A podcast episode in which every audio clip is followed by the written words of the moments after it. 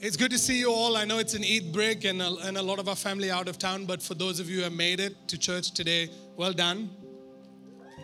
Well done. It's really good to be here. Are you happy to be here? It's good. I'm going to use this opportunity to welcome all of those who are joining us online today. Um, our family welcomes you. We wish you were here, but wherever you are in the world, we just want to bless you and we declare God's love and um, abundant life over you. It's really good. And also, everybody here, I want to declare over you God's abundant love and life over you. That God will protect you, that no matter what is happening in the city or the nation, whether with regards to a virus or pandemic or whatever, that you're protected, your body is healed I just declare over you today that a disease will think twice before it touches your body. You know, we are currently on a series called Mystical Community, and today the title of my message is The Father's Embrace. Last week we started a series of talks on the Father. Are you enjoying it? When we look at our lives and we look at the things that we go through in our lives, when we have to look at the root of what we're going through, not the expression of what it has become, the root cause of most of the issues in our life, we can boil it down to this one thing called fatherlessness.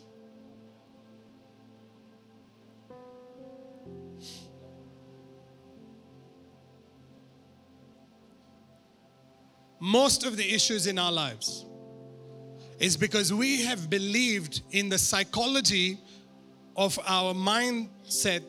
We have believed that God is, as a father, is far from us.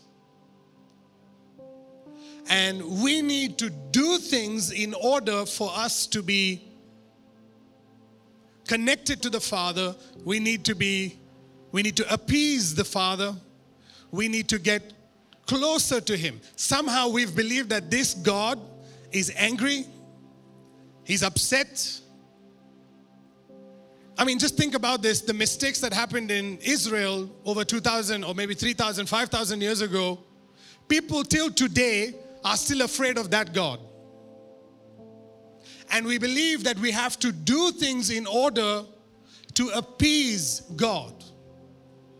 But I have news for you that when Jesus came into the earth, he removed that revelation that God is a father who is distant, but actually, God, this almighty creator of heaven and earth, and, and all the things that God is attributed to, he doesn't need you to do things to appease him.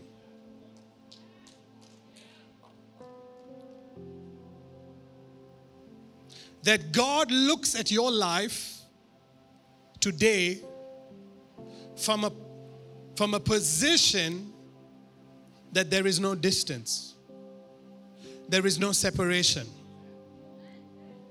In fact, you don't need to do anything in order to appease this God. In fact, now because of Jesus, He has now become your heavenly Father. He has become your heavenly Father. And for most of us, we have had, you know, earthly dads and earthly moms, and we've had parents, and and we've thought that God as a father is similar to what my earthly mom and dad are like.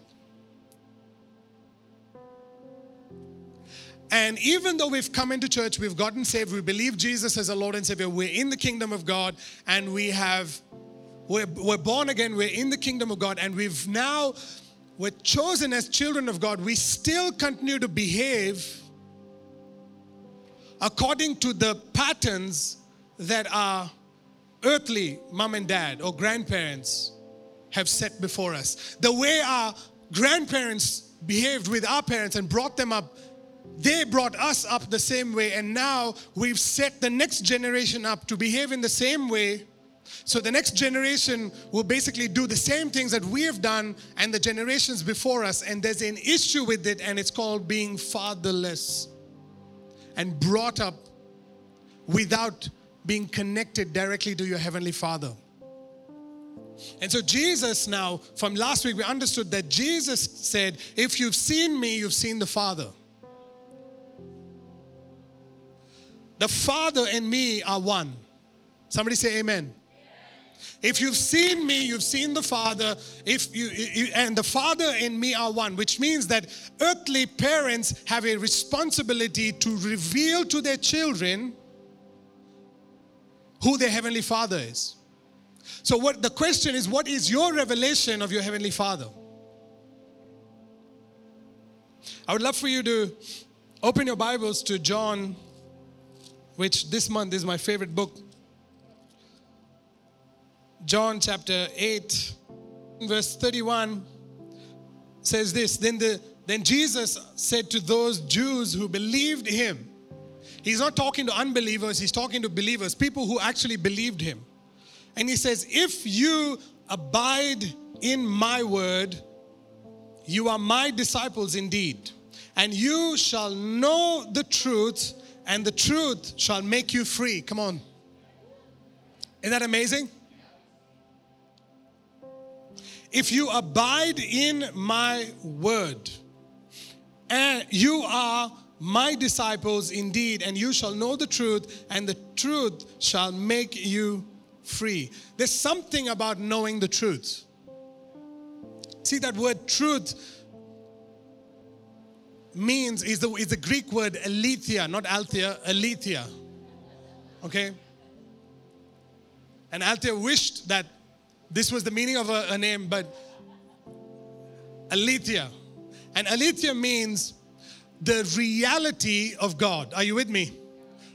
So when, when we say the truth shall set you free, we're saying the reality of who God is right now sets me free. But what is he setting you free from? I thought Jesus already set you free.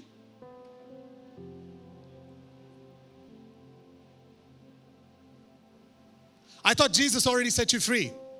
Are you with me? So the truth sets you free. You are my disciples if you abide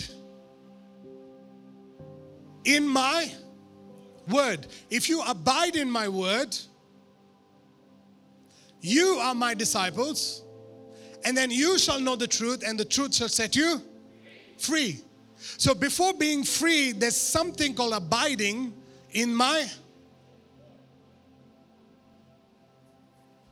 A lot of us want to be free, but we don't want the abiding part. See, we must understand that God is a progressive God. I mean, if what that means is who God is to you today based on the circumstances in your life will change tomorrow based on the circumstances in your life. Who God is to me today will change based on who He needs to be to me tomorrow. But the question is do you change when He changes? See, religion is a misrepresentation of who your Heavenly Father is to people. So if you're not moving, you're not progressing in revelation of your Heavenly Father, when He's progressing, you will reveal a stagnant God to people. Some people say, well, you know, Pastor John, I'm religious. What you're basically saying is that your revelation of God is the same yesterday and today, and you're living in the past. And that's absolutely okay for some people for a certain season of time. But if you want to be set free, you've got to know the truth. You've got to know the truth. That word know in Greek is the word gnosis. And what it means is to have first hand personal experience of truth. which means a first hand experience that I have of God from a simple revelation could be completely different to your first hand revelation and experience of God. God is the same yesterday, today, and forever. But who He is to you today will change based on your circumstances, situation. And I'll get into it a little bit and you'll understand it clearer. But you must understand what Jesus is trying to say to you and me today is if you abide in my word, you are my disciples. If you abide in my word. And I want to I want to show you what that means, that word abide.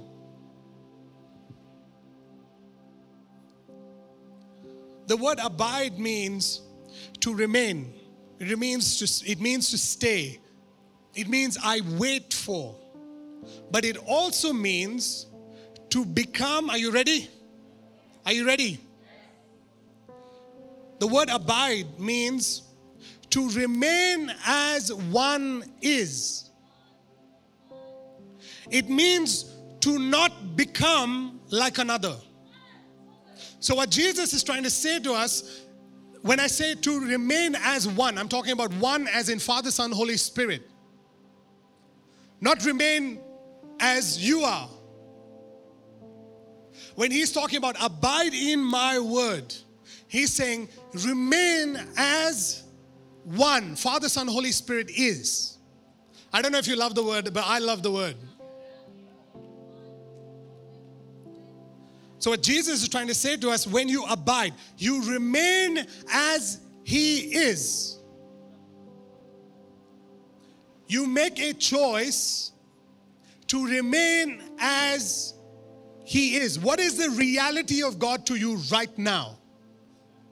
So, abiding in the Word does not have anything to do with position, it has everything to do with your identity.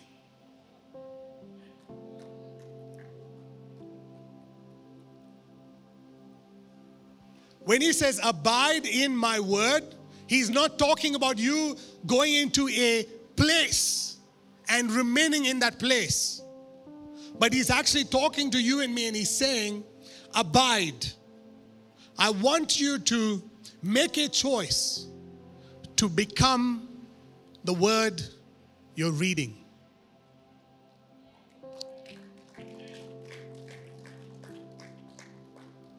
And I'm not talking about, wow, you know, Pastor John, there's so many words in the Bible. There's a lot of becoming. No, no, I'm not talking about that. I'm talking about become the son. Your identity is sonship. He's saying when you you want the truth to set you free, the reality of God, you can't see the reality of God until you become the son.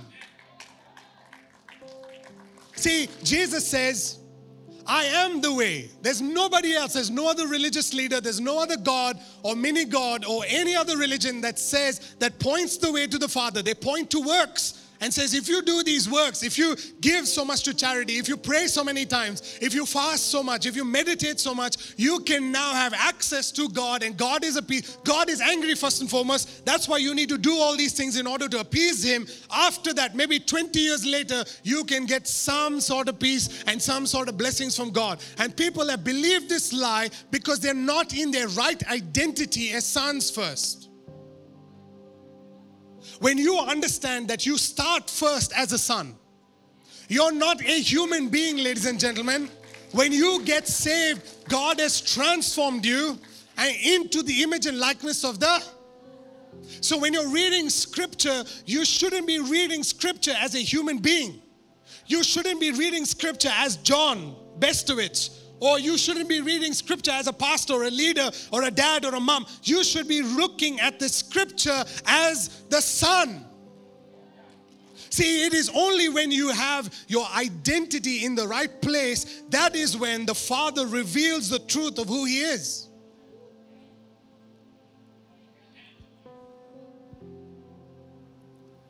Are you okay?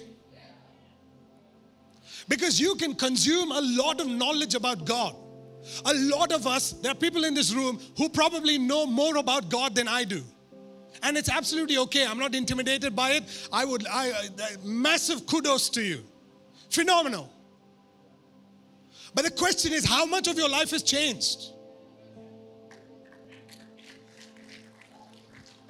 Because knowledge can puff up, even knowledge of God, even knowledge of religion, even knowledge of all the greatest encyclopedias and, and all the, the books that you can read, and you know, all of that stuff. You can read the Bible from cover to cover, quote all the verses from back to front. But you are not transformed. And only reason why you're not transformed is because at the beginning stage of, of your renewal, you need to start as a you need to start as a but not just a son. You need to start as the son. When I talk to you, I'm not talking to you as a human being. I'm talking to you as sons of God sitting in this room. I hope you understand that. If you're listening to the to, to the word and you're you're you're thinking, oh man, how long is this guy gonna go on for? And I can't wait because we have plans after is Eid holidays. I'm falling asleep. Like the AC is just perfect right now. We're still we're still human beings. Because what I'm doing right now is I'm defining your identity that opens the door for you to access the reality of God. And that reality of God is what sets you free from your previous identities. So you and I can read a lot of scripture and we can get our head filled with all knowledge, but that knowledge does not have the ability to set you free even if it even it, if it is the knowledge of God. Because at the place, the gate that opens the door for you to experience transformation in your life, being set free, is sonship. What is Jesus revealing to us today? He says, if you abide, which means the identity to, to abide in sonship is your choice parents, children, everybody. The, it is your choice to remain in your identity as a son, as the son. And he says, If you abide in my word, you are my disciples indeed, and you, you shall know the truth. If you abide, if you make the choice, you shall know the truth. If you abide in sonship as a son, you now begin to receive the truth, the reality of who the Father is. The reality, not according to the lens of your earthly mom and dad, but or your pastor or your leader or whoever, your life coach. You have the lens of your heavenly Father. When you begin to see Him according to who He really is, now that begins to change the perspective of your life. It completely changes how you begin to look at circumstances and situations in your life. I'll ask you a question Do you struggle with insecurity? If there's a person that is saying no, then you're lying to yourself. All of us in this room, you have to come to this place where you acknowledge that you do struggle with fear. You do struggle with insecurities. Come on now. And those insecurities become the lens through which we make decisions and choices in our lives. We struggle with things like rejection. Let me, let me say this now. Rejection is a choice that you choose to abide in. Oh, I went to that church and they rejected me. Sure, they said what they needed to say and they did what they needed to do. But the fact that you accepted rejection and felt rejected and sat down rejected and remained depressed is your choice. People can do whatever they want to do, man. If you're secure in your identity, if you're not insecure, if you're secure in your identity as the son, Ladies and gentlemen, who cares what government does? Who cares what people say? Who cares? You remain strong, you remain full of joy. See, to be full of joy is your choice. To be full of peace is your choice. To allow people to dictate what happens in your life is your choice. You allow people to make you depressed. You make that choice. You're the one that makes the choice grumbling. Oh man, I gotta go to work today. Oh my God. You're making that choice. Rejection, depression, oppression, all the whatever shins you want to put in that place, all of it is a personal choice. It, you cause it to make it your identity. Oh, I'm depressed. Oh, I'm sick. No, you're not sick. You're the son. You're not depressed. You're the son. Somebody say this I'm the son. Touch your neighbor and say, I'm the son.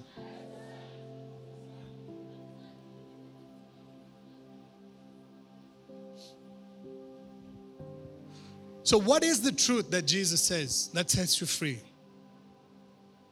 The truth is not just the reality of God, the truth is your identity as the Son.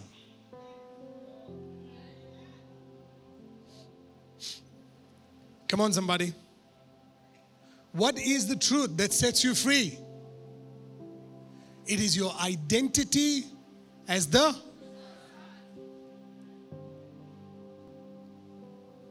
Think about this. When you're going through a storm in your life, what does the son do? He goes to he goes to sleep. Eh, For those of you who don't not, not used to the Bible stories, Jesus was in a boat in a storm, and the disciples were frantically trying to get Jesus to wake up to, you know, and Jesus was a. Hmm. So when you look at your identity, if you're running to people for prayer with your prayer request, you're running to the pastor, please pray for me. When you get that doctor's report, right? Are you in your right identity?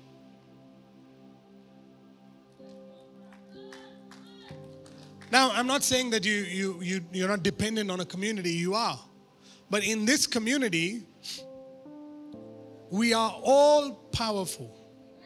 Every single one of you is powerful. Why? Because you are transformed into the image and likeness of the Son.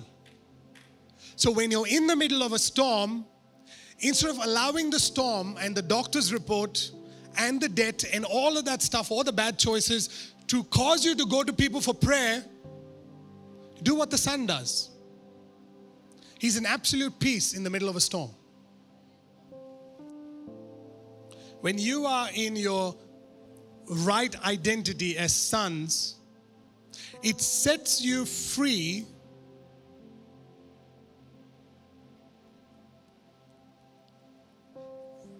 from the identity. Listen to me very carefully. It sets you free from the identity of your humanity.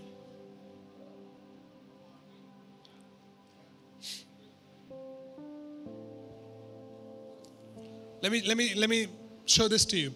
Verse 33. These are the Jews now.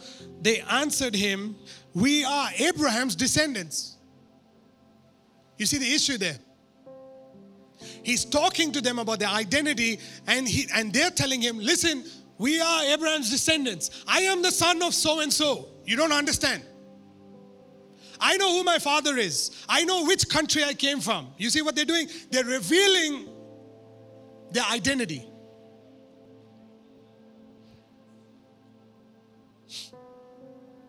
We are Abraham's descendants and have never been in bondage.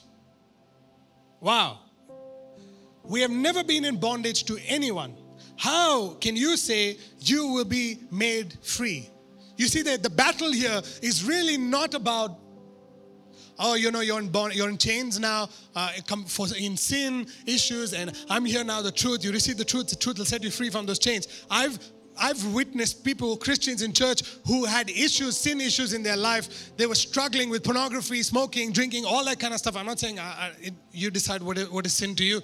They got saved, they gave their life to Jesus, to an emotional altar call with the keyboardist playing, and the guys speaking like that. They gave their life to Jesus, and then we went back home and they're still struggling with it. So, what is he talking about here? Jesus says, Most assuredly I say to you, whoever commits sin is a slave of sin. And a slave does not abide in the house forever, but a son abides for. Come on now. He's not even trying to deal with your sin issues. we made it so much about oh man i feel so guilty because i did this i cheated i swore i did i smoked i drank i did all of this stuff and god is not even interested in it because he's already communicating to you from your divinity and he says a slave does not abide in the house forever but a son abides forever therefore if the son makes you free you shall be they're saying, hey, listen, Abraham's our father. Why? Because Abraham received promises. And then through Abraham now, we've got the covenants and we've got the, um, the, the, Abraham's covenant, Mosaic covenant, Davidic covenant. We go through all these covenants. We've got the tabernacle. We've got all the sacrifices. We've got so many prayers to do. We've got kosher stuff to eat and all that kind of stuff. And we want to make ourselves righteous before God. You don't understand. We've got these promises. We are of Abraham's descendants. And Jesus comes on the scene and says, listen, you are a descendant of your heavenly Father. See, this is the hard, this is truth. Why would you say, My God shall supply all of my needs? And why do you clap when you say that? Why? Why? Why? Why does He need to even care for you? Unless you are His. I don't know if you're getting it. See, most of your daddy mommy issues that you carry into your life get sorted out when you understand that your heavenly father doesn't have those issues. Your heavenly father doesn't manipulate you. Your heavenly father doesn't control you. Your heavenly father is not control. Ah, you, you, you do this now. I'm going to take your phone away from you.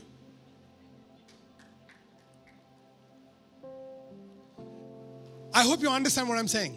We create a system of punishment even though we're still saved. We say we're free, but we imprison people around us. Why? Because we don't approve of your behavior.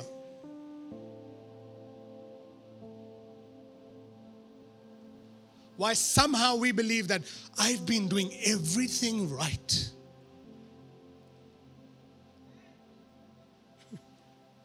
I have lived perfect. You cannot drink, you cannot smoke, you cannot do this, you cannot do that. And then now you wonder why you're alone.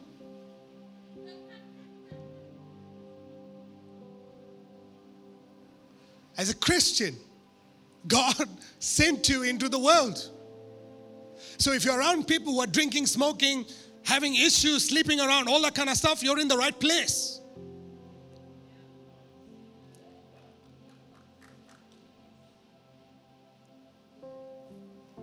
God so loved her. The world wasn't perfect when He loved it.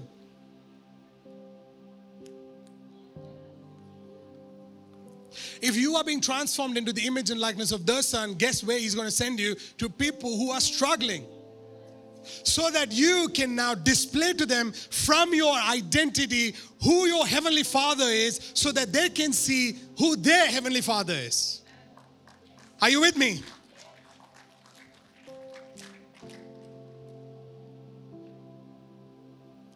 Therefore, if the Son makes you free, you are free indeed.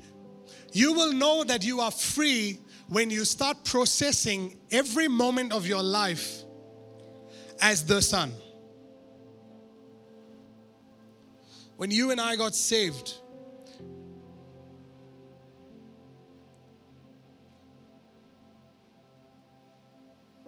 when you started believing in Jesus as your Lord and Savior, God rescued you, please listen to me very carefully. God rescued you out of the limitations of your humanity and brought you into the freedom of divinity. Freedom. We don't live. So when you and I read the scripture, when you and I read the Bible, the lens through which we read scripture should be sonship. If you want to have a revelation of the Father, you need to read your scripture through the lens of the Son, which means the Son is looking at the Father in His Word. If He says, The Father and me are one, and if you've seen me, you've seen the Father, I'm going to pose that question to you. Do you believe that about you?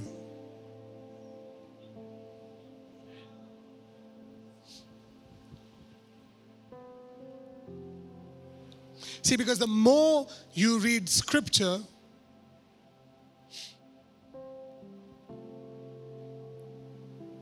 scripture just does not reveal more of God to you. Scripture reveals more of you to you.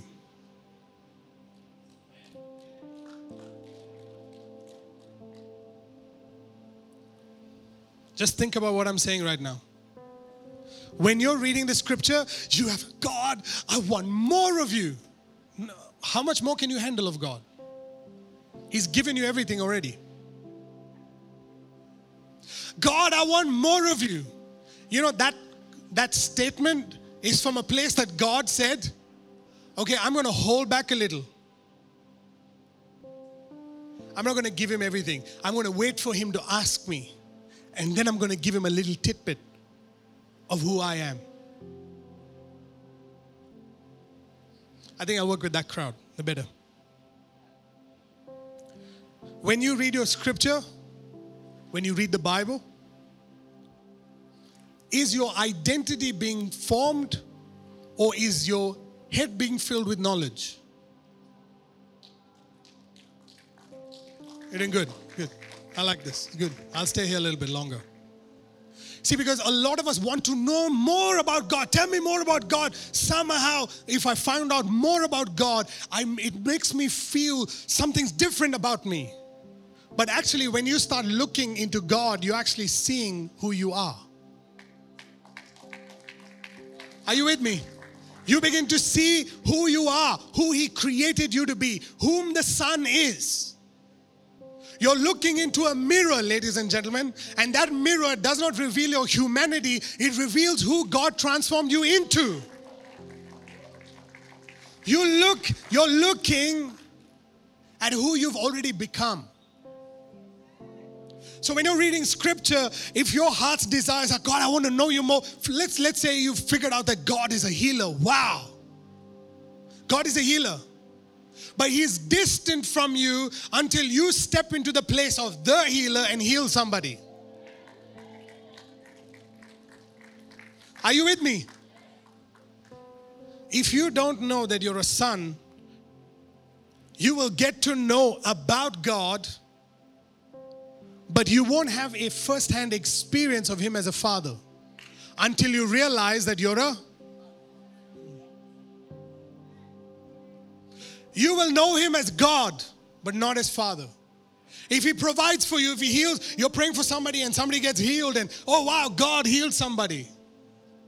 Yeah, no, no. When you pray for somebody to get healed, from a place, an identity of sonship, now you know my Heavenly Father heals somebody. You see the difference?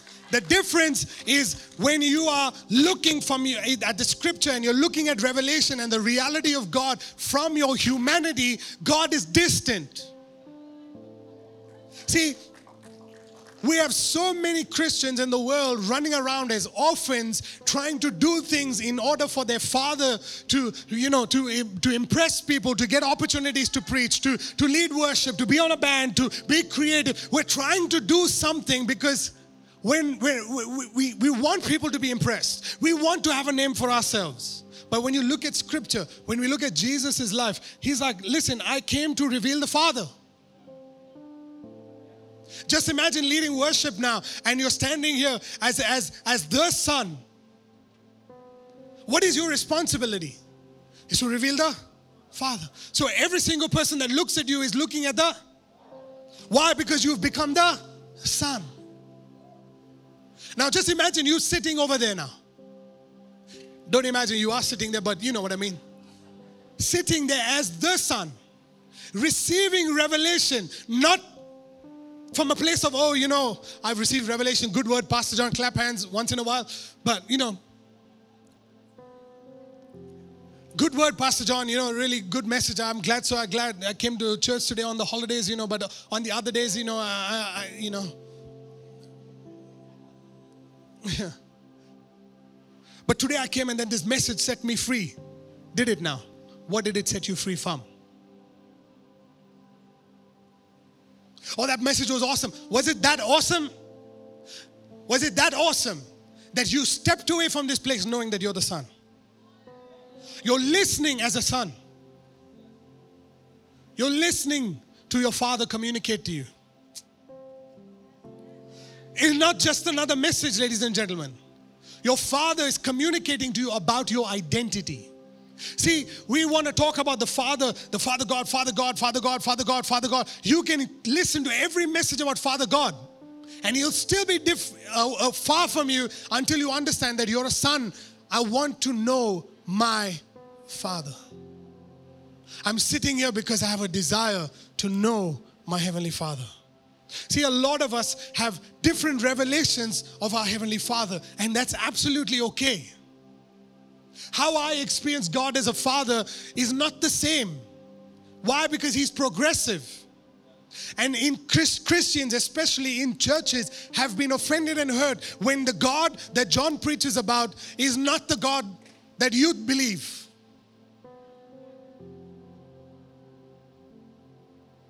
Because the circumstances in which God placed me in order for me to experience a breakthrough is not your circumstance.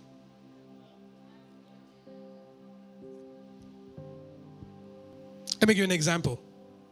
When we were in Central Asia a couple of weeks ago, on the last day was a free day. We had an eight-day trip. On the last day was a free day. So our friends said, "Okay, we're going to take you uh, to you know the mountain uh, over there, and it's a big mountain, 3,800 meters. That's 12,000 feet high."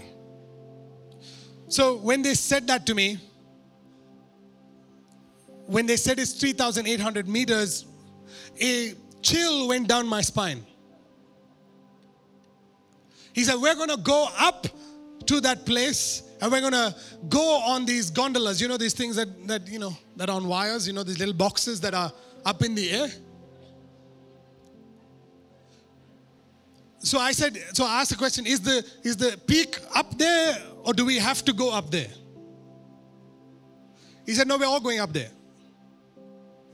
And so now you must understand the, the fear. When you have fear in your life, it's because you don't trust that you're a son.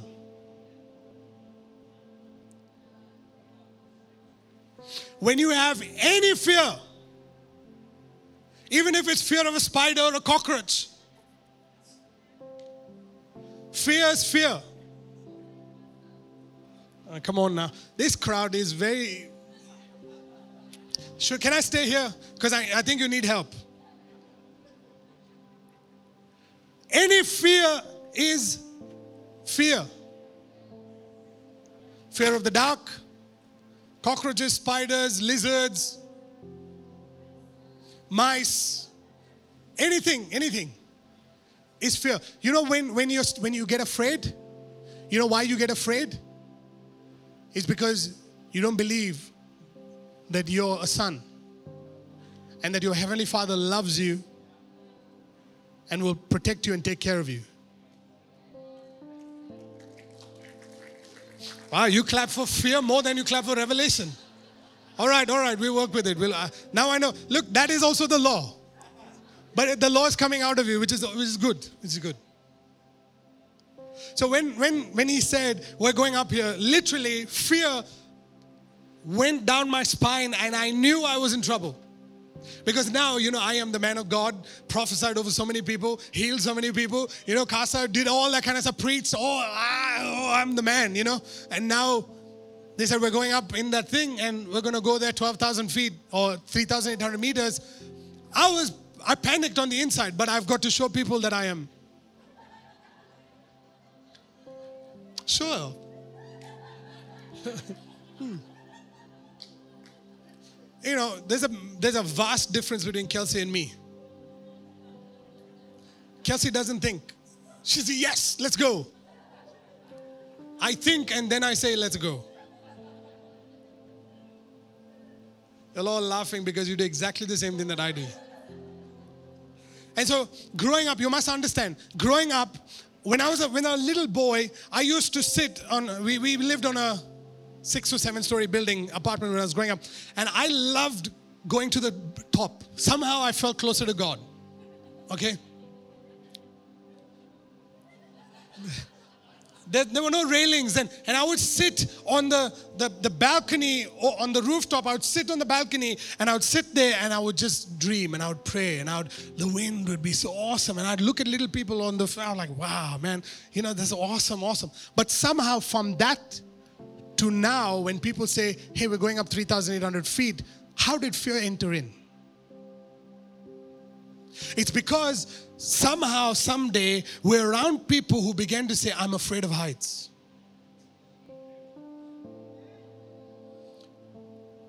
Oh, I'm afraid of heights. We see mom and dad not doing something, so now it automatically becomes our fear because now they are put in a position that they have to overcome their fear in order for us to now not have that fear.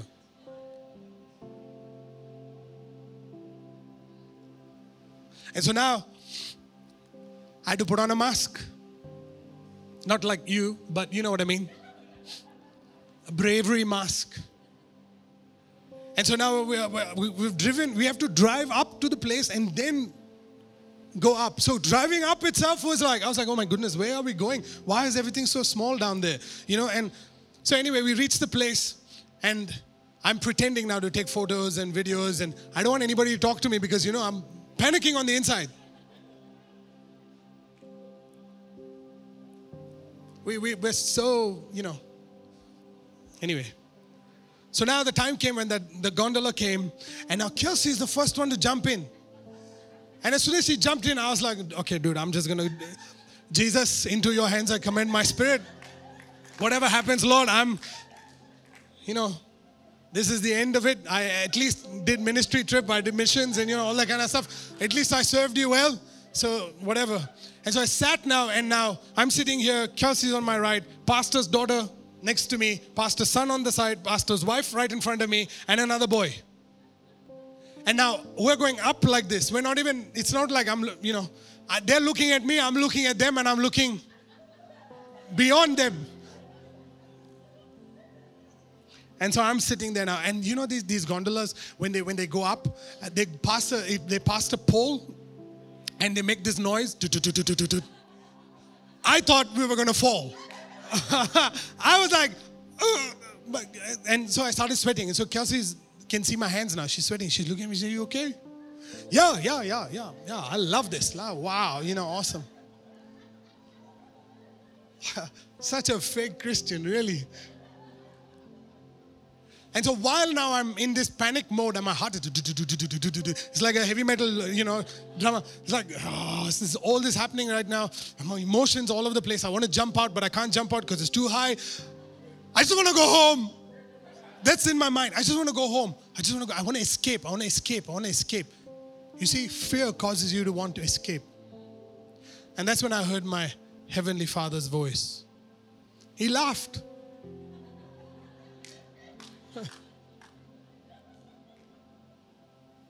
He laughed. He said, John, what are you doing? I said, Father, you put me in this place. He said, Yeah, I put you in this place for you to understand how good I am to you. I put you in this place for you to see how much I love you. I said, What do you mean? He says, You're my son. Do you think that I would allow a gondola to take your life from you? Do you think your purpose that I have for your life is so small that a, that a snake or a spider or a cockroach can take it away from you? Do you think that your life does not matter to me? I sent you here. And so, in that moment, the Father began to reveal to me not who He is, He's revealing to me who I am. And it is in that moment I felt the Father embrace me. Why? Because I chose to embrace sonship. I chose to embrace that I am a son. I'm not just another human being now. I am his son. I am his son. And it is only in that place that I began to experience the Father's embrace. See, a lot of us have been crying out, I want to know God. I want to know God. I'm reading the Bible. I'm praying every day. I'm listening to worship music and I'm going to church. I'm giving my tithes and offerings. But somehow, I don't have a personal revelation of God as my Father. And ladies and gentlemen, I want to submit this to you that you will receive the reality of God as a father and you will receive his embrace into your life. You will experience his love only when you understand that you are his son.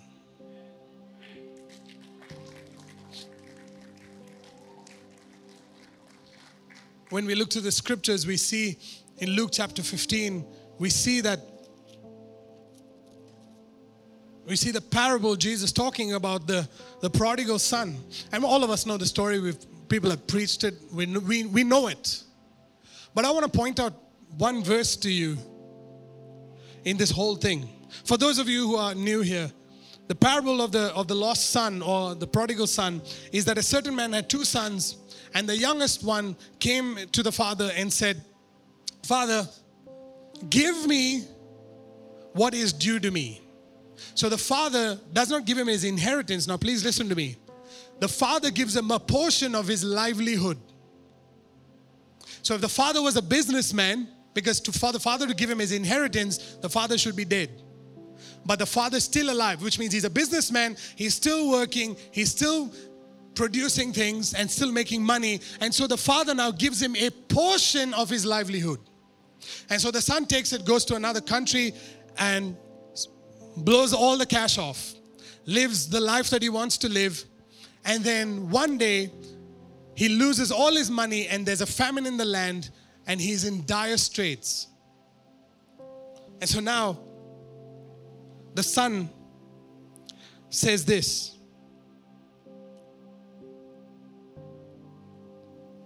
Actually, let me read from verse 14. It says it, but when he had spent all there arose a severe famine in that land, and he began to be in want. Then he went and joined himself to a citizen of that country, and he sent him to his field, fields to feed swine. And he would have gladly have filled his stomach with the pods that the swine ate, and no one gave him anything. Now, this is the verse that I want you to listen to very carefully. But when he came to himself, verse 17. When he came to himself, another version of the Bible says, when he came to his right mind. What does that mean? It means when he came to his identity as a son.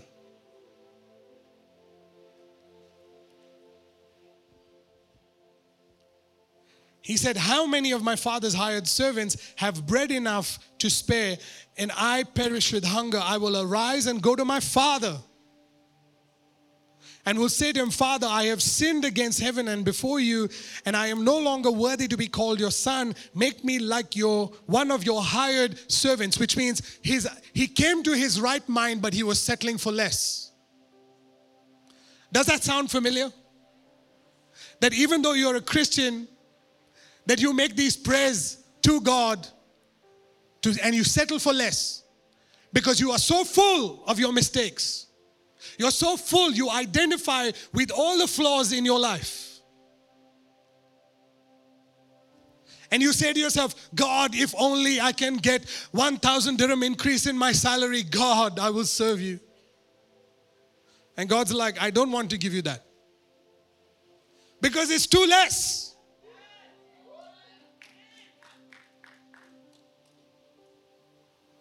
Ask me like you are my son. Oh, come on, man. I don't know, man. Ricardo, I think I, I, I think you and I can preach this message and like really ask me like a son.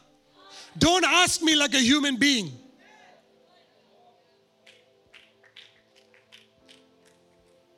Oh, come on.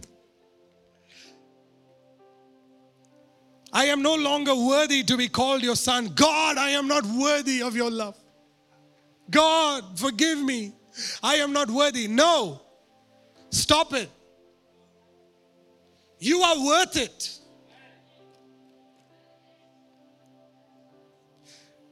Then he arose and came to his father.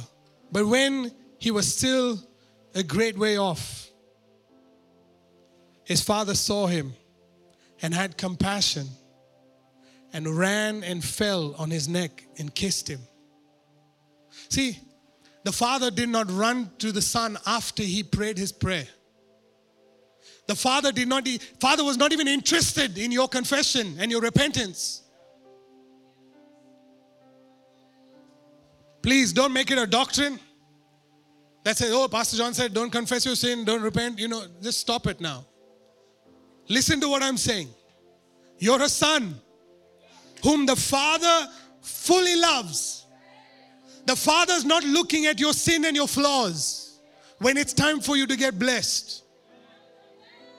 He's not listening to your repentance and your crying and you calling yourself lesser than what He has called you to be.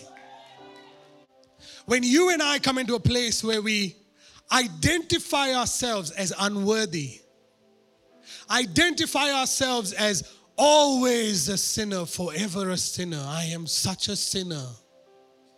Guess what? You have no access to God as a father. But when you're in the kingdom of God, you have full access to your heavenly Father when you fully believe that you're a son talking to his Father blameless, righteous, holy, justified, sanctified, as if you have never ever sinned before.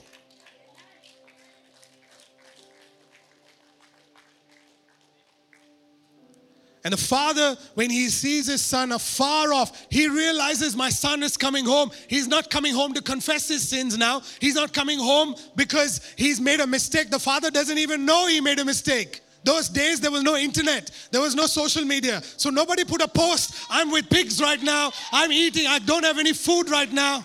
The father did not know. But when the father saw the son walking and coming, he ran to him. Your heavenly father is running to you today. Your father can't wait for you to open your eyes when you sleep. You open your eyes in the morning because he wants to engage with you. Not as a not as a human being, but as his son as a son, as a son. And the father runs to him and he embraces him and he kisses him. And the son now does his practiced speech. You know, we in church we teach you the five steps of confession, five steps of repentance, five steps of how to get right with God. Father not interested in it. He doesn't even respond to his confession, doesn't even respond to his repentance. He just tells his servants, Go bring the best robe, go bring the best ring, put sandals on his feet. My son, which was dead, has now alive. My son who was blind can now see. He's not talking about anything else. He's talking about you can now see yourself as a son.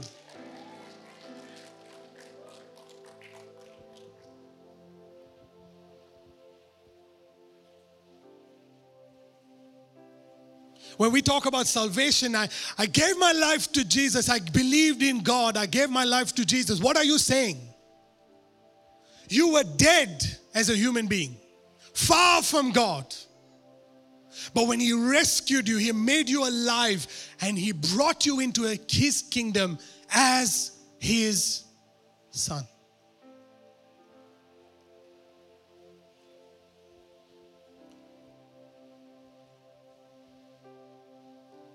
As His son.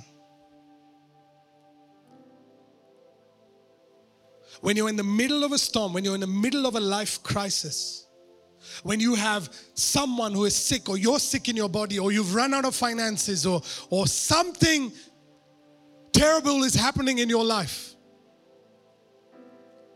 how do you process your identity in that moment? Do you feel weak? Do you feel like God has abandoned you? Do you feel like, ah, I believed in what this man was saying or this woman was saying. I believed it, but now I'm not experiencing it. Ladies and gentlemen, the reason why you're not experiencing it is because of sonship. Your heavenly father is not controlling you. In fact, your heavenly father is carefully placing you in a gondola going up 12,000 feet so that he can reveal that you're his son. So if you were to look at the circumstances in your life, not, God is not trying to show that he show you that he is mighty and powerful. He doesn't have to show you anything. The fact that you experience a breakthrough should reveal to you that you experience it because of your identity as a son.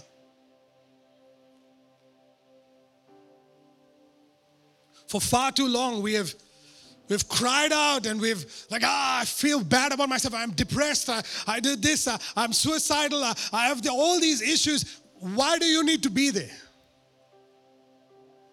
We make a choice to be there. We make a choice out of stubbornness to remain where we are. We put pressure on people to be godlike when we choose not to be son like.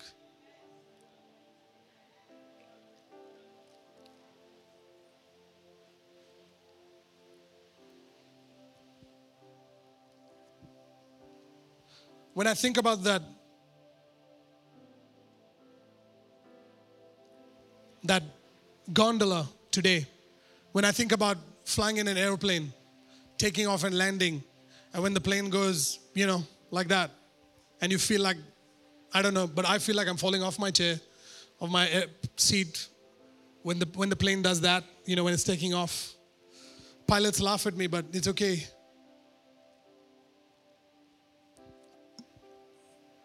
I realized something that my father loves me so much that he is able to hold me in my seat. He's able to hold a plane and bring it through turbulence. He's able to hold a gondola when it's vibrating and shaking like it's about to fall 10,000 feet. He's able, as a father, to hold you gently and embrace you. See, some of us have grown up in households where our dads never experienced God as a father.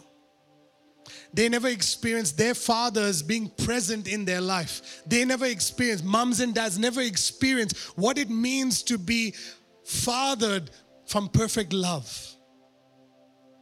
And so they have done their best and they chose to be providers rather than just fathers and mothers. And they chose to be present only when it's needed, not when you needed it.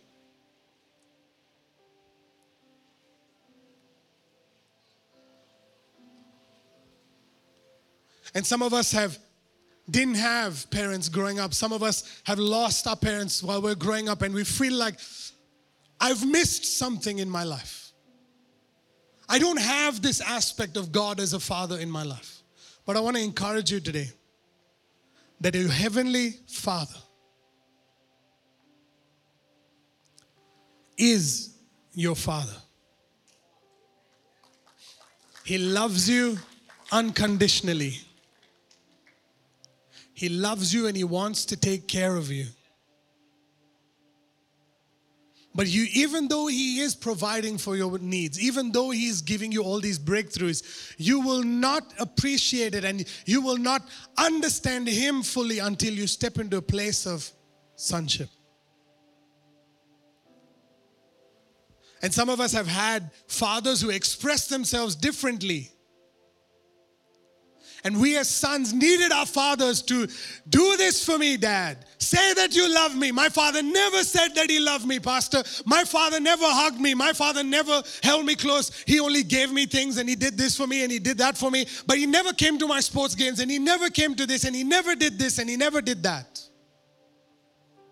And we blame all the environments. But I want you to know that your parents did the best they could. But today, you are brought into a kingdom where you have the full right to be a son.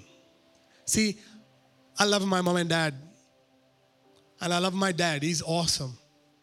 But I never appreciated my dad until I chose to become a son.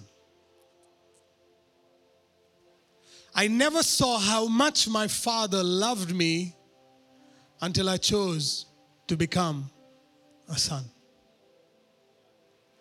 No matter what my dad said, no matter what my mom said, no matter what they did, I came away from rejection and I came away from all the stuff that happened in my life because I chose to become a son of my Heavenly Father who always loved me.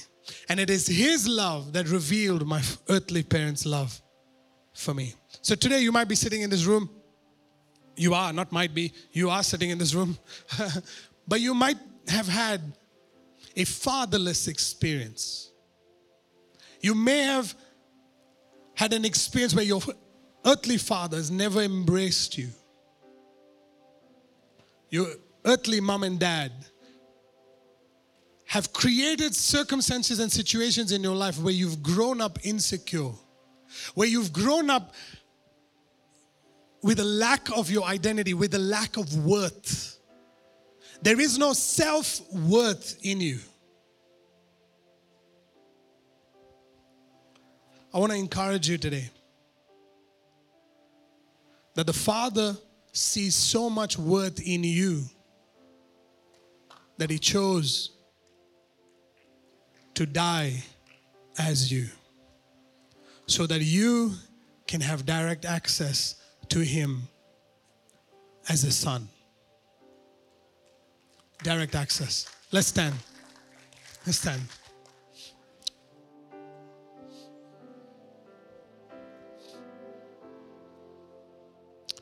I want you to put your hand on your heart right now. And I want you to pray this after me. Say, Heavenly Father, you are not far from me. You are in me. You are my Father. And today, I stand before you as your son.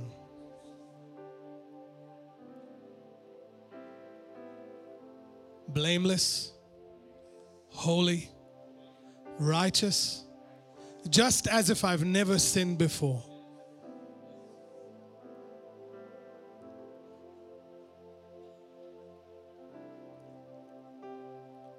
Father, I ask you to reveal to me who I am as a son so that I can see you I can experience you as my Father. And say, Father, from this day on, I am free from my humanity. I am free from all the flaws that I had, all the mistakes that I made, all the mistakes that my parents made, all the mistakes that I made as a parent. Today I stand before you as a son, blameless, holy, full of joy, knowing that you love me. Knowing that you love me. Knowing that you love me. I have a great future because I am your son. All my bills are paid for. All my needs are met. All my fears are gone away because I am perfectly loved by you. I am your son. I am your daughter. I am your son. I am in your kingdom. The rights that Jesus has, I have those same rights. I am a child of God. And from this day on, I will live my life the way Jesus lives his life. In Jesus' name, Amen. Amen. Awesome. Awesome. Awesome. Father, we thank you for such an awesome day. We thank you for everyone that's gathered here today. Thank you for everybody that was serving today that made this experience possible. Father, we love you. We honor you. We thank you that every person who is sick in their bodies got healed today. All our family members who are experiencing the symptoms of COVID just got healed right now because we believe that the Son is in perfect health today. Father, we thank you that our businesses are prospering because because we are your sons. Thank you that our that the jobs that we're working in, the companies are prospering because we are your sons. Thank you that our families are prospering because of your son. We thank you, Father, that you will never leave us alone. You never forsake us.